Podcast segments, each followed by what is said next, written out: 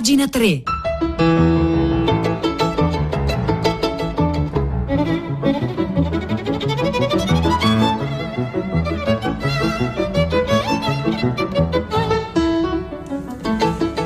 Buongiorno, un saluto da Nicola Lagioia, benvenuti a pagina 3, la cultura nei quotidiani, nelle riviste, nel web. Sono le 9-2 minuti, 27 secondi di giovedì 7 ottobre, in attesa di sapere chi sarà il Nobel per la letteratura. Eh, arriverà la notizia oggi pomeriggio, ne parleremo eh, domattina. Però partiamo oggi appunto con un poeta, o meglio, i poeti e la radio, come i grandi poeti possono fare grande radio. È il caso di Dylan Thomas, di un radiodramma, di Dylan Thomas di cui scrive Rodolfo Sacchettini su doppiozero.com e comincia con una citazione appunto da questo radiodramma che comincia in un bosco come le favole dei fratelli Grimm, il bosco gibboso degli amanti e dei conigli. Ecco, già questo,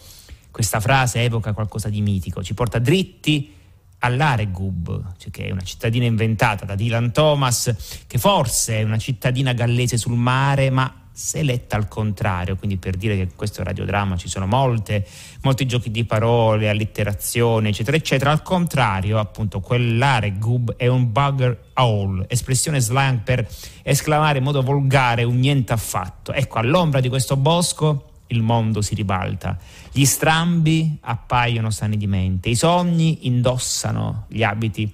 della realtà e Capitan Gatto, che è un personaggio appunto che compare in questo testo, uomo di mare, ormai cieco e addormentato nella cuccetta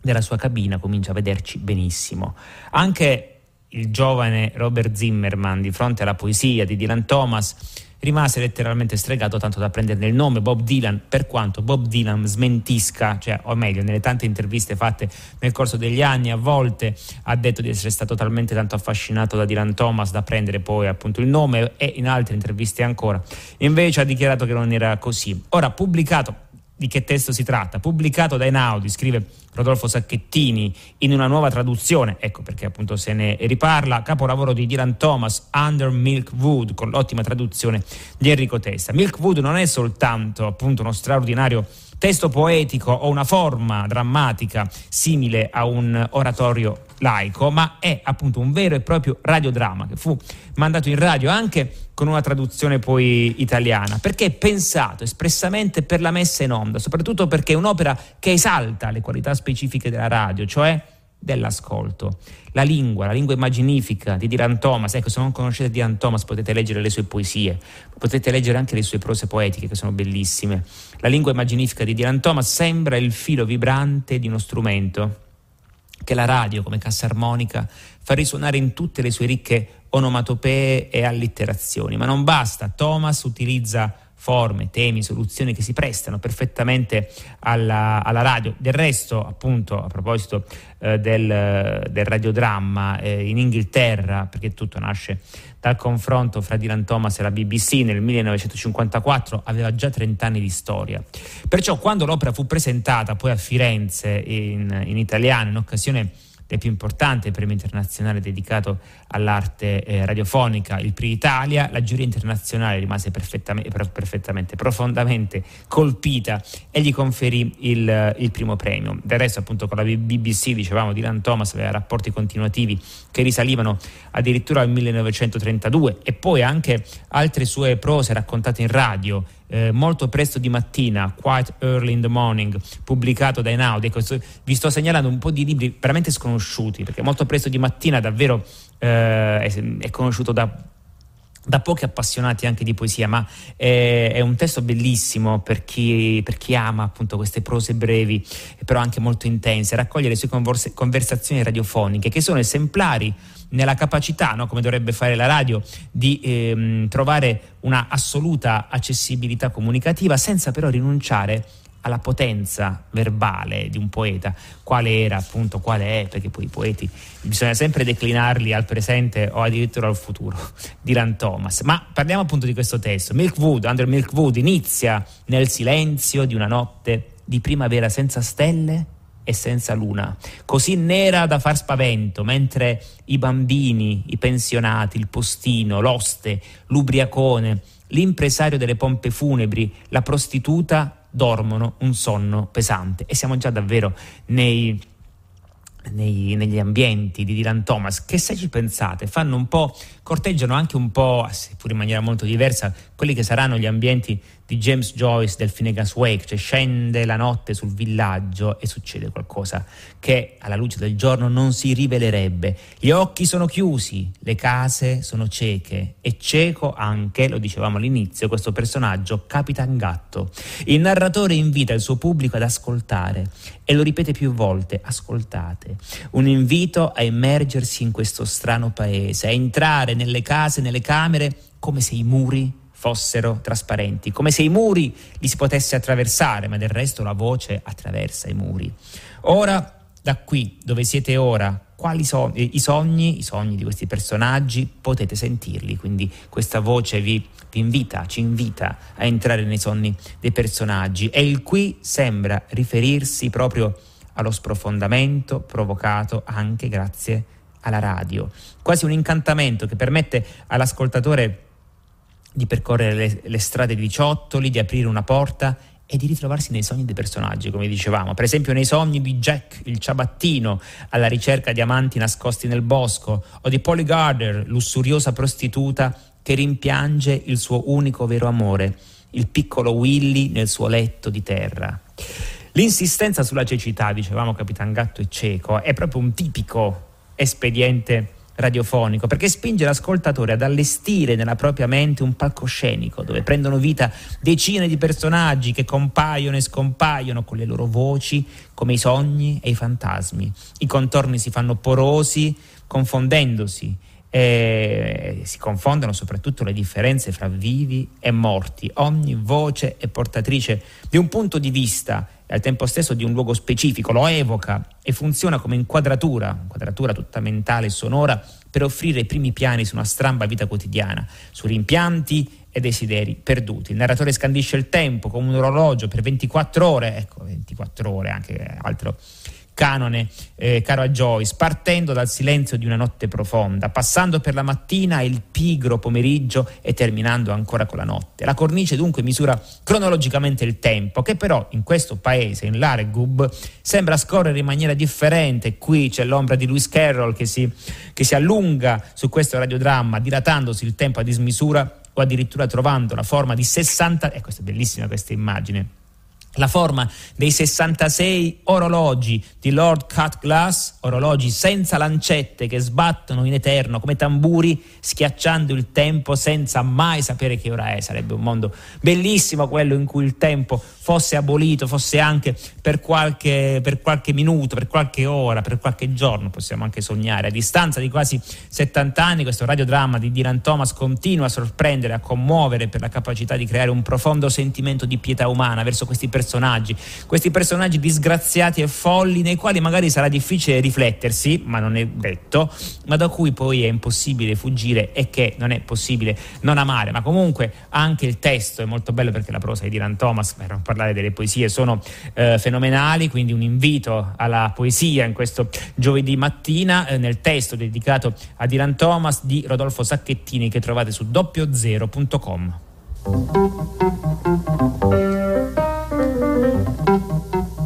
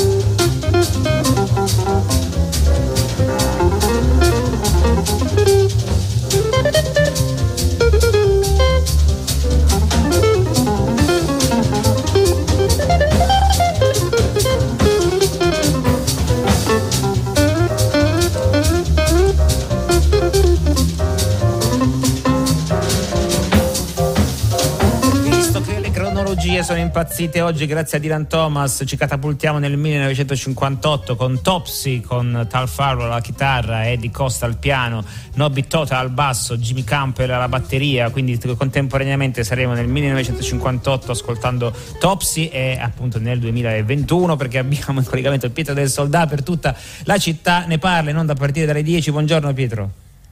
Eccomi Nicola, buongiorno a te, alle ascoltatrici e agli ascoltatori di pagina 3. Oggi parliamo di un vaccino, ma non del vaccino contro il Covid, bensì di una conquista davvero storica. L'Organizzazione Mondiale della Sanità ha approvato il primo vaccino contro la malaria, una malattia di cui si parla troppo poco nel mondo ricco, ma che ogni giorno, ogni anno uccide mezzo milione di persone, quasi tutte nell'Africa subsahariana, la gran parte sono bambini eh, sotto i 5 anni d'età. È una grande conquista della scienza a cui si è arrivati dopo tanti anni di ricerca eh, che consentirà, anche se l'efficacia è bassa, ma insieme alle terapie consentirà di evitare decine e decine di migliaia di morti, soprattutto tra i più piccoli e i più fragili in Africa è il caso di parlarne, di raccontare cosa questo significa per tutti, non soltanto per i più poveri al mondo.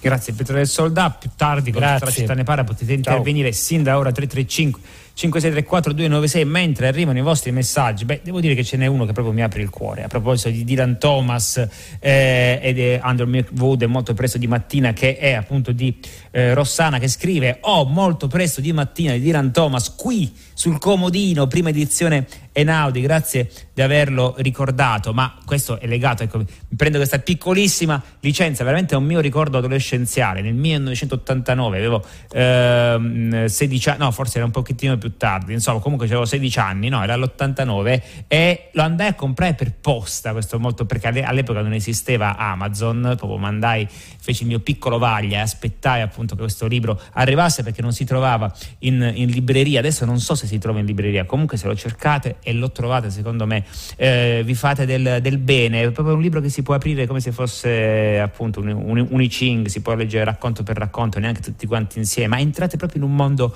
eh, fatato che cosa leggeva invece? Potremmo chiederci qual era la sua biblioteca. Dante Alighieri. Eh, c'è un pezzo interessante, molto interessante perché poi c'è una mostra di libri di Paolo Conti sul Corriere della Sera. Qual è stata la sua biblioteca di Dante Alighieri? Quale banca dati, ecco, chiamiamola così all'epoca, non si chiamava così, di saperi del suo tempo, consultò per edificare la Divina Commedia e il resto della sua straordinaria opera? Alla complessa domanda risponde una raffinata e attenta mostra che si intitola La Biblioteca di Dante, che si apre domani, venerdì 8 ottobre a Roma, Palazzo Corsini. Eh, in gran parte ci sono codici del XIII e XIV secolo, cioè tutti i volumi che Dante consultò, 70 pezzi molto eh, pre- preziosi. Per esempio, i testi profetici di Gioacchino da Fiore, che poi lui citò, nel, che cita. Eh, ricordiamo appunto dei poeti, si parla sempre al presente, nel eh, dodicesimo canto del Paradiso, poi diversi, diversi codici, l'antichissimo codice di Servio, o ancora ecco il manoscritto della Consolatio Filosofia di Severino Boezio che Dante indicò come una delle sue letture fondamentali dopo la morte di Beatrice. Ecco, se siete a Roma o se passate da Roma potete andare appunto a vedere la biblioteca di Dante Alighieri, veramente una cosa eh, emozionante, oppure leggerne eh, e, quindi andare poi a, a vedervi libro dopo libro, quindi immaginarla eh, sul, su, nel pezzo appunto che, che vi abbiamo segnalato di Paolo Conti che trovate oggi sul Corriere della Sera.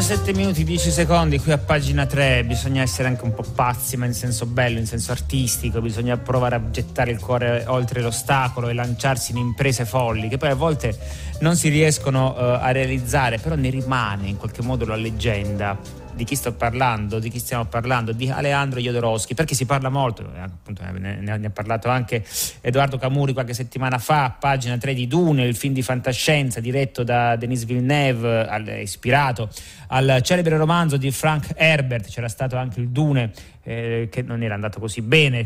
di, di, David Lynch eh, diverso tempo fa nel 1984, ma sul post.it si parla del Dune che non è stato mai fatto, cioè quello di Aleandro Jodorowsky, che è appunto un uh, grande artista, non so come, eh, come definirlo, eh, se regista o scrittore o lettore di tarocchi o visionario, nato in Cile, figlio di due ebrei migrati dall'Unione Sovietica, Jodorowsky, si legge appunto nel posto di Gabriele eh, Garantini sul post.it, che oggi ha 92 anni, arrivò al cinema dal teatro dopo essere stato clown, mimo, scrittore, attore, regista teatrale, nel 1957 girò il suo primo cortometraggio a Parigi, eh, nel 68 il suo primo film Il Paese Incantato, seguito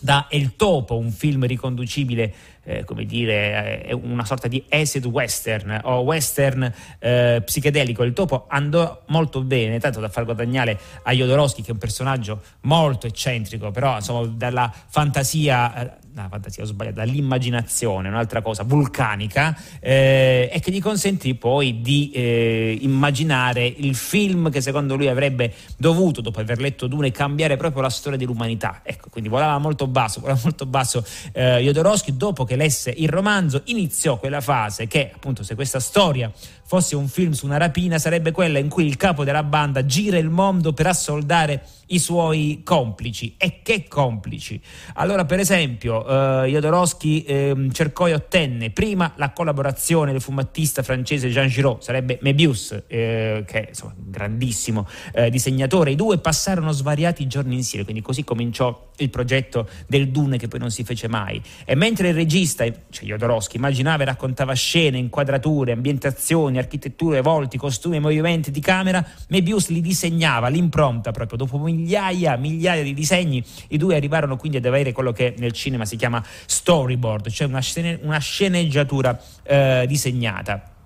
Dopodiché eh, andarono da eh, Douglas um, Trumbull, chi è? è? colui che per conto di Kubrick si era occupato degli effetti speciali di 2001 Odissea nello spazio. Quindi questo è il secondo eh, per gran personaggione, diciamo così, che andarono a, eh, a, ingaggiare. E poi ancora, a che potremmo far fare le musiche? Cominciò a chiedersi Jodorowsky, visto che doveva volare basso, disse, beh, le musiche le potremmo far fare. È uscito quest'album abbastanza interessante, molto come dire spaziale, che sembra partire dalla Terra e inoltrarsi nelle galassie o comunque dall'altra parte della Luna, Dark Side of the Moon di Pink Floyd. Quindi Pink Floyd avrebbero dovuto fare eh, il, ehm, la colonna sonora e a questo punto bisognava partire alla ricerca eh, degli attori. E a chi si rivolge Jodorowsky? A Salvador Dalì e a Orson Welles, due diciamo così eh, di piccolo capoda- cabotaggio. Il primo non aveva mai recitato, il secondo eh, aveva ormai smesso di farlo, ma a quanto pare Jodorowsky riuscì a convincere entrambi. Diciamo che eh, da lì da par suo pose una sola condizione, cioè voleva essere l'attore più pagato di tutti i tempi, tipo 100.000 dollari al, al minuto. Anche Orson Welles a quanto pare accettò di fare eh, una comparsa, da lì avrebbe dovuto eh, interpretare eh, l'imperatore galattico, ma mi sembra insomma, giusto per colui che insieme a Picasso e ad altri insomma, eh, e ad altri artisti, insomma, sicuramente nei, nei primi 50 artisti che eh, all'inizio del Novecento eh, rivoluzionarono completamente il nostro modo di intendere anche eh, lo spazio e anche le nostre interiorità. Insomma, fatto lo, lo storyboard, trovato gli attori addirittura anche Mick Jagger a un certo punto fu ingaggiato, il film fu proposto a tutte le principali case di produzione di Hollywood, a molte delle quali eh, fu fatto anche avere l'enorme libro illustrato da Mibius, eh, insomma, alla fine però il film non venne fatto, del resto la storia del cinema, però c'è un documentario, c'è un bel documentario in cui c'è Jodorowsky che parla eh, di questo film, ma eh, secondo lui questo film avrebbe dovuto avere eh, sulla gente lo stesso effetto della psilocibina o dell'LSD senza passare necessariamente per l'assunzione delle sostanze, del resto in Dune si parla eh, anche eh, di questo, dicevo la storia del cinema è piena eh, di grandi film che non sono stati mai fatti, per esempio il Napoleone di Stanley Kubrick, oppure Frank Sinatra, sarebbe stato bellissimo, di Martin Scorsese, questo se non ricordo male, per l'opposizione dei parenti di, di Frank Sinatra, ma se vogliamo appunto sognare eh, guardando il Dune che non, fa, che, che non, fu mai fatto, possiamo vederci il documentario su Jodorowsky oppure leggerci questo pezzo di Gabriele Garantini sul post.it.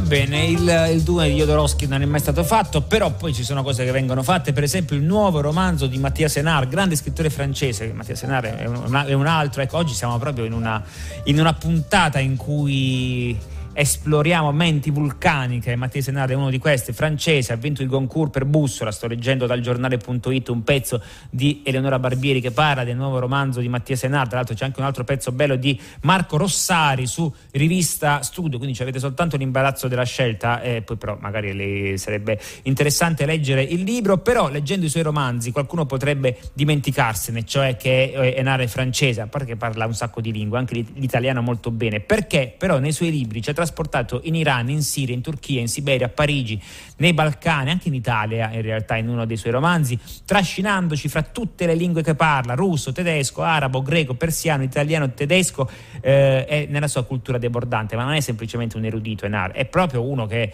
eh, fa della sua erudizione una, un combustibile per poi far esplodere meravigliosamente i suoi romanzi da tutte le parti, ha vissuto per anni in Medio Oriente, adesso vive a Barcellona, ogni tanto torna anche a casa sua e con questo questo libro che è appena uscito, la traduzione eh, vi dico il titolo tradotto per l'edizione EO, traduzione di Yasmina Ameloua, e il titolo è Il banchetto annuale della confraternita dei Becchini. Eh, ci è tornato il senso fisico sia letterario in Francia, perché lì ha ambientato questo romanzo, è ambientato eh, non eh, lontano dalla campagna francese in cui è cresciuto lo stesso Enare, è un romanzo esotico, eh, cioè una sorta di esotismo del, dei, dei, propri stessi luoghi. Perché è esotico? Perché è un romanzo che va avanti e indietro nel tempo, cioè sprofonda anche nei secoli. Del resto, l'Europa è un continente verticale. L'Europa ha questa, eh, a, a, differenza di altri continenti, per esempio eh, il Nord America, almeno rispetto alla cultura occidentale, ha appunto una stratificazione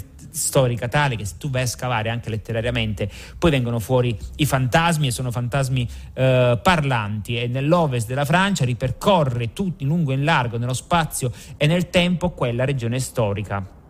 L'escamotage di questa riscoperta del suolo natio sono le ricerche di David Mason, aspirante etnologo, che da Parigi si trasferisce per un anno in un paesino della zona per preparare la sua tesi di dottorato. Si rintana in affitto in una villetta che ribattezza il pensiero selvaggio, però come dire, una sorta di parodia volontaria di Thoreau e inizia a tenere un diario che raccoglie, che raccoglie, che accoglie il lettore nelle prime pagine del libro. Poi la narrazione cambia, passa a una terza persona onnisciente, nel vero senso del termine, che attraverso il meccanismo, e questo è bellissimo, no? letterariamente parlando, attraverso il meccanismo della metempsicosi, cioè raccontando i destini delle molte anime precedenti dei personaggi, intreccia la vicenda di David a quella degli abitanti del, del paesino. E qui c'è una, un meraviglioso legame legame di cui non mi ero reso conto. Eh, vedete che cosa eh, fa la cosiddetta serendipità, serendipità, serendipity, ecco, è più facile dirla così, cioè tra ciò che abbiamo letto all'inizio, Dylan Thomas, Andrew Milkwood, è appunto il nuovo libro di eh, Mattia Senario, il banchetto annuale della confraternita dei Becchini, perché così come nel primo caso si entrava nei sogni dei personaggi, qui addirittura si entra nelle anime, addirittura nelle reincarnazioni e nelle vite passate. Vi invitiamo a leggere quindi il nuovo libro di Mattia Senario perché sempre eh, merita e a leggere anche a questo punto come viatico, introduzione eh, e compagno di viaggio alla lettura questo pezzo sul giornale.it di Eleonora Barbieri e quello su Rivista Studio di Marco Rossari.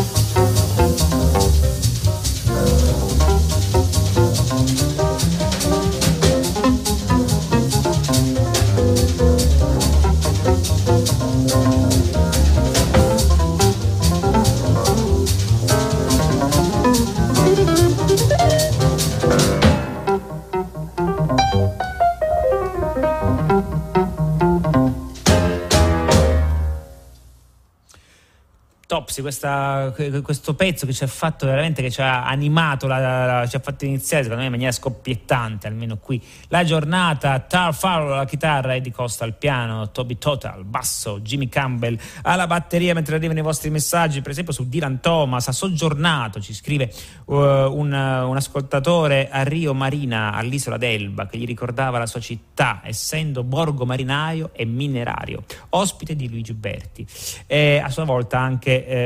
romanziere e poi ancora vabbè, altri messaggi. Eh, ah sì, chiedono, eh, c'è un ascoltatore che chiede se il libro di Mebius eh, con Jodorowsky su, mm, su, Dune sia stato mai pubblicato. Ora questo eh, non lo so, ma eh, basta andare dire, a controllare credo in, in, rete. Però se vi posso consigliare una collaborazione fra Mebius e Jodorowsky se siete però dei lettori come dire uh, audaci beh Linkal Linkal è una roba proprio incredibile. Cioè è, un, è, un fume, è, è, un, è una saga anche quella psichedelica dove non bisogna capire tutto perché molte cose sono incomprensibili. Bisogna sentirla vederla e come dire sentirla in maniera sinestetica. Eh, riesco a fare un'ultima segnalazione. La balena c'è un un pezzo su un libro dedicato, eh, pubblicato da, da, da, Chiare Lettere, una raccolta appunto degli articoli di Luca Rastello, che è stato un grandissimo giornalista, faceva inchieste bellissime, stava spesso nel posto giusto anche dal punto di vista diciamo, eh, dell'immaginario di presa di posizione nel momento giusto e Luca Rastello è stato, oltre che un romanziere, è stato un grandissimo giornalista la sua lezione dovrebbe essere presa sulle spalle da molti di noi e portata avanti. Il libro esce per Chiare Lettere e appunto ne scrive ehm, eh, labalenabianca.com. Eh, davvero sempre leggere eh, Luca Rastello. È arrivato il momento dei saluti di questo giovedì 7 ottobre perché è tempo di passare a staffetta il microfono. Al primo movimento con Renata Scognamiglio io vi ringrazio per l'ascolto, come vi ringraziano Paola Brain Consol, Piero Pugliese in regia, Cristiana Castellotti, Marzia Coronati in redazione, Maria Chiara Beranec, curatrice del programma. L'appuntamento con pagina 3 per domani alle 9. Un saluto da Nicola La Gioia.